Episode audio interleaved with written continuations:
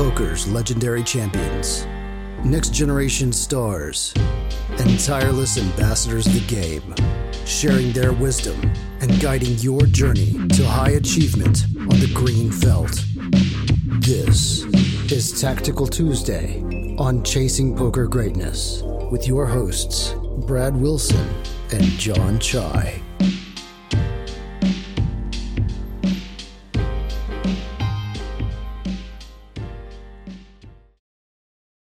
Welcome, my friend, to another episode of the Chasing Poker Greatness podcast. As always, this is your host, the founder of ChasingPokerGreatness.com, Coach Brad Wilson, and I'm joined by my co-host, Mr. John. John, how you doing, sir? Doing pretty good. Got 4-bet pots episode cooked up for you today. How's Oh, wait, I guess I should have asked how you're doing before I went right into the hands. Yeah, this was, I'm doing terribly. This is the 1 week that I needed you to ask, and you just skipped past it. Oh, no, so. I knew it. Well, you already ruined your opportunity. And your week has just gotten worse, I'm sure. Now it's just exponentially worse, and it's raining outside. Oofda. I'll try to do better next week. What's on the agenda for this week's episode of Tactical Tuesday? So we're doing 2 4-bet pots. I mean, they're 4-bet pots, so unsurprisingly, all the money's going to go in. There'll be some big pots, and I mean, we just run the hand here. All right. So you have an ace and a nine of clubs. I can see it on the button. So I'm guessing you're. Oh no, you're the 4-bet E, not the 4-bet er. Yeah. Cutoff opens 25. You open to, or you 3-bet. To 80, the blinds fold, and you get 4-bet to 200, which is a little bit of a small 4-bet from the cutoff. Yeah, not 20 like so small that I'm like, whoa, what's going on? Like, I think a 2.5x, our position 4-bet isn't that crazy. That's probably like the lowest size, the smallest size that I would expect to see. Wouldn't be surprised to see something that's like the full 3x either. So like up to 240, but yeah, this is definitely slightly on the smaller size, probably like the smallest normal size that I see. And because it's smaller, definitely going to be peeling the ace nine of clubs in position. All right. So peel away. 4 bets pre-flop. There's 415 in the pot. Both of you have about $825 remaining. Flop is Jack Deuce with 2 clubs, which, yes, if there was a question as to whether or not the money was going to go in before, that question is definitely resolved now that you have the nut flush draw. It doesn't go in the way I expected it to, though. Well, I'm guessing villain starts with a check. Oh, they go for the quarter. Yeah, whatever. I mean, just c-bet range, quarter pot, and 4-bet pots as a preflop raiser. All right. Nothing surprising here. And You opt to raise the flop. They bet 103 into 415. You raise to 226. I guess we'll start with why the very small raise size, or like to raise at all. To raise at all. Yeah. Like I think there's definitely an option of just like flatting here. You're getting like calling is certainly profitable. Getting a good price with an over and a flush draw. I thought that just like raising here just kind of simplifies the hand a little bit. Just raise, flop, jam, turn, or call a, bet 3-bet within that flush draw. Both of those seem like pretty kind of clean, simple ways to play the hand. And your sizing kind of sets itself up to where like they can have a calling range. If you went like 3x or 3.5x, then they're effectively a decision for their whole stack. And so the money goes in more frequently. Yeah. I think it's nice to put like a hand like ace queen offsuit or, king queen suited into kind of like I want those hands to like sort of call this raise and then fold a lot on the turn. So for them to have like a folding range on the turn, I think the flop raise size needs to be on the smaller side for sure, where they have to float with like 2 overs. Yeah, so that's the rationale behind the small raise size, so that they have a weaker turn range when you jam. Makes sense. I'm on board. The out of position villain, of course, calls because they're getting 6-1. So I'm not exactly sure they have any hand that they don't call with. The turn is, that's a pretty interesting turn. Yeah. The deuce of diamonds, the old deuce of diamonds, jack, jack, deuce, deuce. Now the board is double paired and you probably have a range that wants to check everything in position. Yeah. That's exactly what I thought. I mean, like, I thought my raising range on the flop, every single hand does okay by checking here. Like, let's say I just had the value end of my raising range, which was Jack X, you know, just checking here, letting them bluff the river, or, you know, value betting the river with an SPR of less than one is, you know, easy peasy. It's a little scary to jam, you know, with the Jack, Jack, Deuce, Deuce board with anything that's not a Jack. So like, I'm sure all my bluffs, like this hand would prefer to check back and then jam versus river check. Yeah. I do wonder, I'm guessing you're going to check behind. Yeah. Yeah. I do wonder about like a very small bet on the turn. Might be too fancy. Like with ace high, if you bet, I don't think you ever get raised. Just put like 120 here. Yeah. Like I think jacks full never raise, and you get to overrealize your equity. Yeah. Like on a nine or an ace, for instance, you don't face a jam. Right. Or on the river, you just almost never face a jam if you make a tiny little bet here on the turn. So tiny little bet here and then jam the river? I don't know. Depends. I'm not exactly sure, but it was just a thought that sort of spontaneously came to me because I didn't review these hands beforehand. I think checking is like totally standard though. And I check behind, planning on jamming versus check and folding versus jam. And the river is the king of hearts. So your plan was to jam. I think this king is also like, it's not like completely inconsequential. Like I think their cutoff 4-bet range that like snaps off my bluffs is, a lot of it is going to be Jack X, and their 4-bet range preflop is going to be King Jack. So I think they should be pretty happy to see a king on the river because that reduces their, you know, their snap call combos. Yeah. Yeah. So now they have ace jack, maybe some like ace jack off, maybe some, I don't know. That's like about it. Yeah. Yeah, we go ahead, rip it, try to get folds from, you know, stuff. I think the king might be not so bad for you either because it does reduce some of your busted flush draws. King, queen of clubs, king, 10 of clubs, perhaps. But would I jam those on the river? You wouldn't, but now that there's a king and when you do jam, you have less... Oh, busted flush draws is what I'm saying. Oh, I see what you're saying. Okay. Yeah. Well, it went through. Did go through. What did? So he tanked for a really long time, and I just remember thinking, like, I wonder, like, what you could tank down in the spot with, like, thinking about like heroing it with like tens. Probably ace. I don't know. I was just, anyways. That's just a side story, but I was. Wasn't really sure what gets. I think down. Like ace high is somewhat reasonable. Yeah. Wow. Ace king with the king. I think this makes sense too.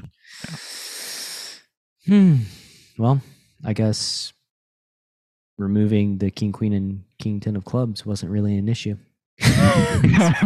Villain had the king of clubs. Wow. I'm pretty shocked that villain folded, but. They said to themselves, like, well, I have the king of clubs, and that's not good. So, well, if they would have thought about it, it doesn't matter here. Yeah, it doesn't matter. Yeah, almost a blank card. The suit of that one doesn't really matter. I don't know exactly what they thought. Like, I mean, who knows? Like, that maybe you're under bluffing. That you've got almost every jack in your range that could play this hand very similarly. I'm not exactly sure, but I don't think that they should fold. Yeah. I don't think so, but I guess they did, so that's good for you. They kind of rivered you though.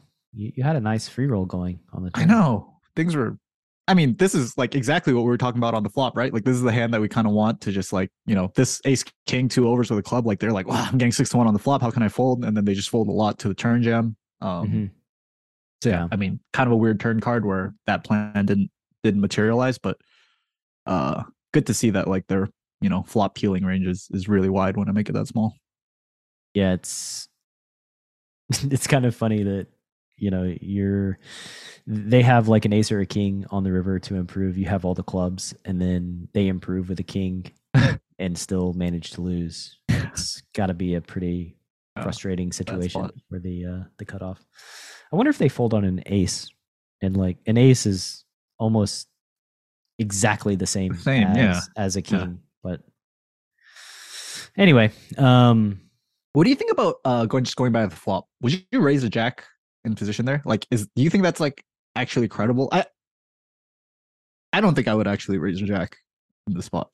I don't think it matters whether or not you would actually raise a jack. It matters whether or not the villain thinks that you would raise a jack. And I think I don't think it's like the craziest thing to raise a jack like very, very small. Yeah. Because especially like, if ace king's gonna call, right? Yeah. Well, I think as we mentioned on the flop, I don't think any of their hands are gonna fold.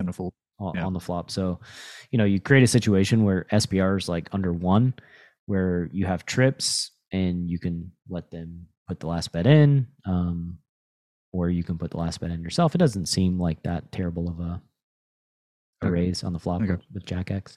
Yeah. All right. So we have another 4-bet pot coming your way after the break. Spoiler alert, all the money is probably going to go in. So stick around. The decision to enter a hand is fundamental to poker strategy. Too tight, and they know what you have. Too loose, and you're easy to run over. Preflop Bootcamp from Chasing Poker Greatness is a comprehensive guide to locking down your preflop game and creating true range advantage. 8 days of guided training, over 60 optimal ranges, and access to a dedicated community of players that will push your preflop game from a place of weakness to your greatest strength. Go to chasingpokergreatness.com/bootcamp. Available now. John, I wanted to ask you why you decided to invest in a preflop bootcamp. Everything that you had done with me to that point, or I had heard you do, had impressed me. I loved the podcast. I accidentally ended up in the Poker Power Hour and loved that. And then I took coaching, and then you recommended the boot camp. And at first I didn't think it was, you know, something that would be that valuable. But I was like, everything else has been amazing. So I signed up, and then it just blew me away. And what about bootcamp blew you away? Like, it started off slow. Like, I'm learning these ranges and I'm not even understanding what you're talking about. And then all of a sudden, as I start to understand what we're doing with the 3-bets, the 4-bets, and all of a sudden it just kind of hit me. And I was like, oh my God, how do I not know this stuff? This is amazing. The more I studied them, I started to understand why they were constructed sometimes. Like, I'd be like, that's why that's like that. And that would lead to more revelations and just a better understanding of poker in general. Do you have any interesting takeaways from your bootcamp experience? The most interesting thing about the bootcamp, it's a preflop bootcamp, but I feel like it's done as much for my postgame as it did for my pregame, just because I'm not in as many awkward and bad situations as I found myself in. You know, when we were doing coaching before the boot camp, we couldn't get through 10, 15 minutes of tape without finding mistake after mistake. And then once we did the boot camp, it solved problems on the back end as well. I know you've studied for 1,000 hours this year. How do you think boot camp compares to your other poker study? Oh, it's crazy. The boot camp is probably the most important thing I've done all year out of everything. I would give anything to go back and to know that stuff 10 years ago. I can't imagine how successful I'd be right now if I had known that stuff. And I thought the boot camp was so valuable that I literally insisted you take more money from me and paid you more for the boot camp because I was blown away. I just thought the price was too cheap, and it's changed my game in ways that I can't even explain to you. If you'd like to join the next round of Preflop Bootcamp, which starts on the last Saturday of every month, head to chasingpokergreatness.com/bootcamp to lock up your spot. One more time, that's chasingpokergreatness.com/bootcamp.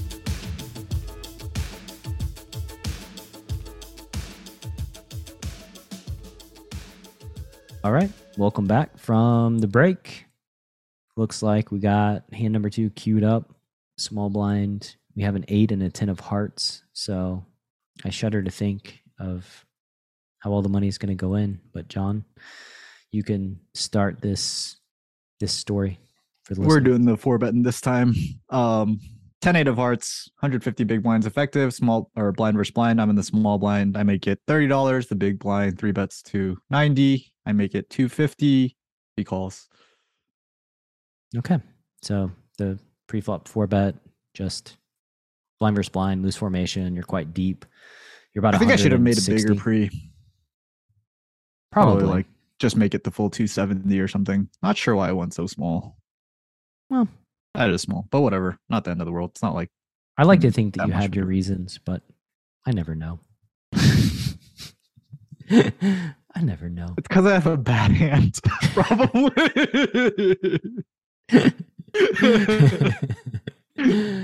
Aces would have got the full 270, I'm pretty sure.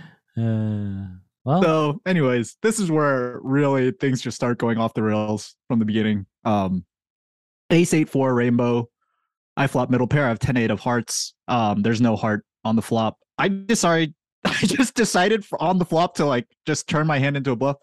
Thinking about it now, I really, really don't like it. I think like the only hand that might not 4-bet pre that I could like get to fold with multiple barrels is like pocket tens, which I block. I think like jacks, queens, kings likely just jam pre even at 150 bigs effective. Maybe there's some like weaker ace X I can like put some pressure on, like let's say like ace 5 suited that maybe folds by the river, or like I don't know, maybe even like ace 10 suited just struggles to put all the money in. They have nines. They have nines too, and I would say they have sevens, but. You beat sevens, so not really a right. Not really a great victory folding out sevens when you're already ahead. So you start out by betting. Looks to be about a third. Yeah, we're a little deeper, so would probably go a quarter most of the time, but because I 4-bet smaller and we're deeper, just start out with a third. How badly did you want them to fold the flop? You're there. Like, come on, please. I don't know. Like at this part, I was like on the flop. I'm like, there's still two streets left. We could hit an 8. We can make a 10. There's lots of good things that can happen. Like nobody ever folds to this size in anyway. So I wasn't expecting much here. The sacrificial one third here on the flop. Yep. Turn is a 6. The toll to get to the turn. There's 828 in the pot. SPR is like 1.3, 1.4. You have 1100 behind. The board now is ace 8-4-6, full rainbow, and you have a 10 and an 8. And so since you had your plan, I'm guessing your plan involves betting the turn. Yep. Bet the turn small. I think you probably could have gone like a quarter again. Yeah, gone even smaller. Just put like 200. Yeah, 272 into like 828. It's going to set up about an 850 jam on the river into 1300, which is like 60% pot or so. Villain does. But I really wanted to fold nines on the river. The villain calls, which at this point has to be a little concerning. Yeah, I guess we're just targeting ace 5 now on the river. Oh boy. Oh my god. And you got bailed out, maybe. Yeah. Who knows? You had proven you're still not even sure if like. Yeah, the river's a 10, and don't know whether or not you got bailed out, but it's definitely a better situation than it was on the turn. So now your plan is to get value from all the hands that your old plan was meant to fold out. No, I mean, there's some hands that my old plan wouldn't have folded out. Like, I don't know. If he somehow doesn't 4-bet ace king, that's obviously not folding. Aces, I think, is a really reasonable hand. That's just never going to fold. Ace queen, even, that probably calls. So, you know, I'm still, there's enough. Maybe I'm just way too optimistic. So they probably are not folding ace queen, probably not folding ace king. So we have ace jack and ace five that you think they might fold. Yeah. And maybe like the ace deuce, ace threes of the world that they 3-bet then call the 4-bet blind versus blind. Yeah. Maybe even like ace nine suited. Yeah. Unfortunately, like ace four is two pairs. So. Yeah. We have to, can't talk about ace four. Yeah. So you rip and you get called by ace queen. Yeah. So the original plan looked like it wouldn't have worked. I think he called fairly quickly too. He wasn't seriously considering folding. So they weren't buying it. Yeah. I don't even know what to say. Should we just go back to the flop and like, I mean, I feel like I rarely do this where I like on the flop, I just, you know, I have some pair or something and I'm like, I still just want to start bluffing right now. Sounds like you're not a fan. I don't know. I have no idea. This is like, I don't like how many 3-street value hands are you going to have here? Ace four? Yeah. Ace four, aces. Ace king? that didn't sound very convincing. Hey, he snapped with ace queen. Yeah. Ace four, eights. If you 4-bet eights, which you don't have most likely. Aces, if you do decide to go bet jam, I'm skeptical of bet jam if you have aces, just because you block a lot of the hands they can call down with. So feels like 4-bet ace eight suited a lot. Yeah. So I got the ace eight too. That's two extra combos. Yeah, I don't know. I have no idea about this plan. It probably hinges on like how often they're 5-bet ripping ace king blind versus blind, which is probably fairly often. I think they do. Yeah. So they don't have ace king. Yeah, I don't know. I mean, it depends on like, do they fold ace five suited to bet jam? I don't know if they do or not. Right. Blind versus blind in a 4-bet pot because you're repping so few hands. So like, I guess it kind of hinges on if they fold ace X or not. And I don't really know the answer to that. Right. Yeah, I'm glad we didn't have to find out the hard way this hand. Well, we did find out that they didn't fold ace queen, so yeah. I guess that's one data point that is against you. Is ace queen like relatively a lot better than ace five? I guess is a question. It's kind of no different, right? Because I'm not really jamming anything in between. Yeah, I don't think you're jamming ace jack. Right. So, like relatively speaking, if they call with ace queen, they might be calling with ace five, and if they're calling with ace five, then thank God the river was a 10 then. Yeah, that's all I can say. That's the thing about bluffing with a pair; it can turn into two pair. Yeah. It can turn into trips, and that's good.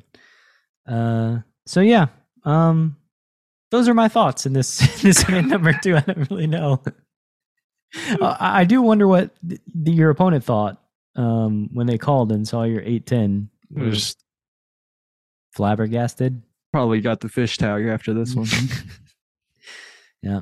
Reload. I guess I'm going to be stuck at this table for the next 6 hours. At least I'm on his left. Money's still in play. Yeah. All right. Well, nice hands. I don't know. Don't know exactly what. If you'd like to see some more really well-played hands like this, tune in next week. See you next week. See you next week. Thanks for listening to Chasing Poker Greatness. You can subscribe on Apple Podcasts or on your favorite podcast app. Go to chasingpokergreatness.com to get the newsletter. Join the Greatness Village community, book a coaching session, or dive into the latest data-driven poker courses. Follow the show on Twitter @CPG Podcast.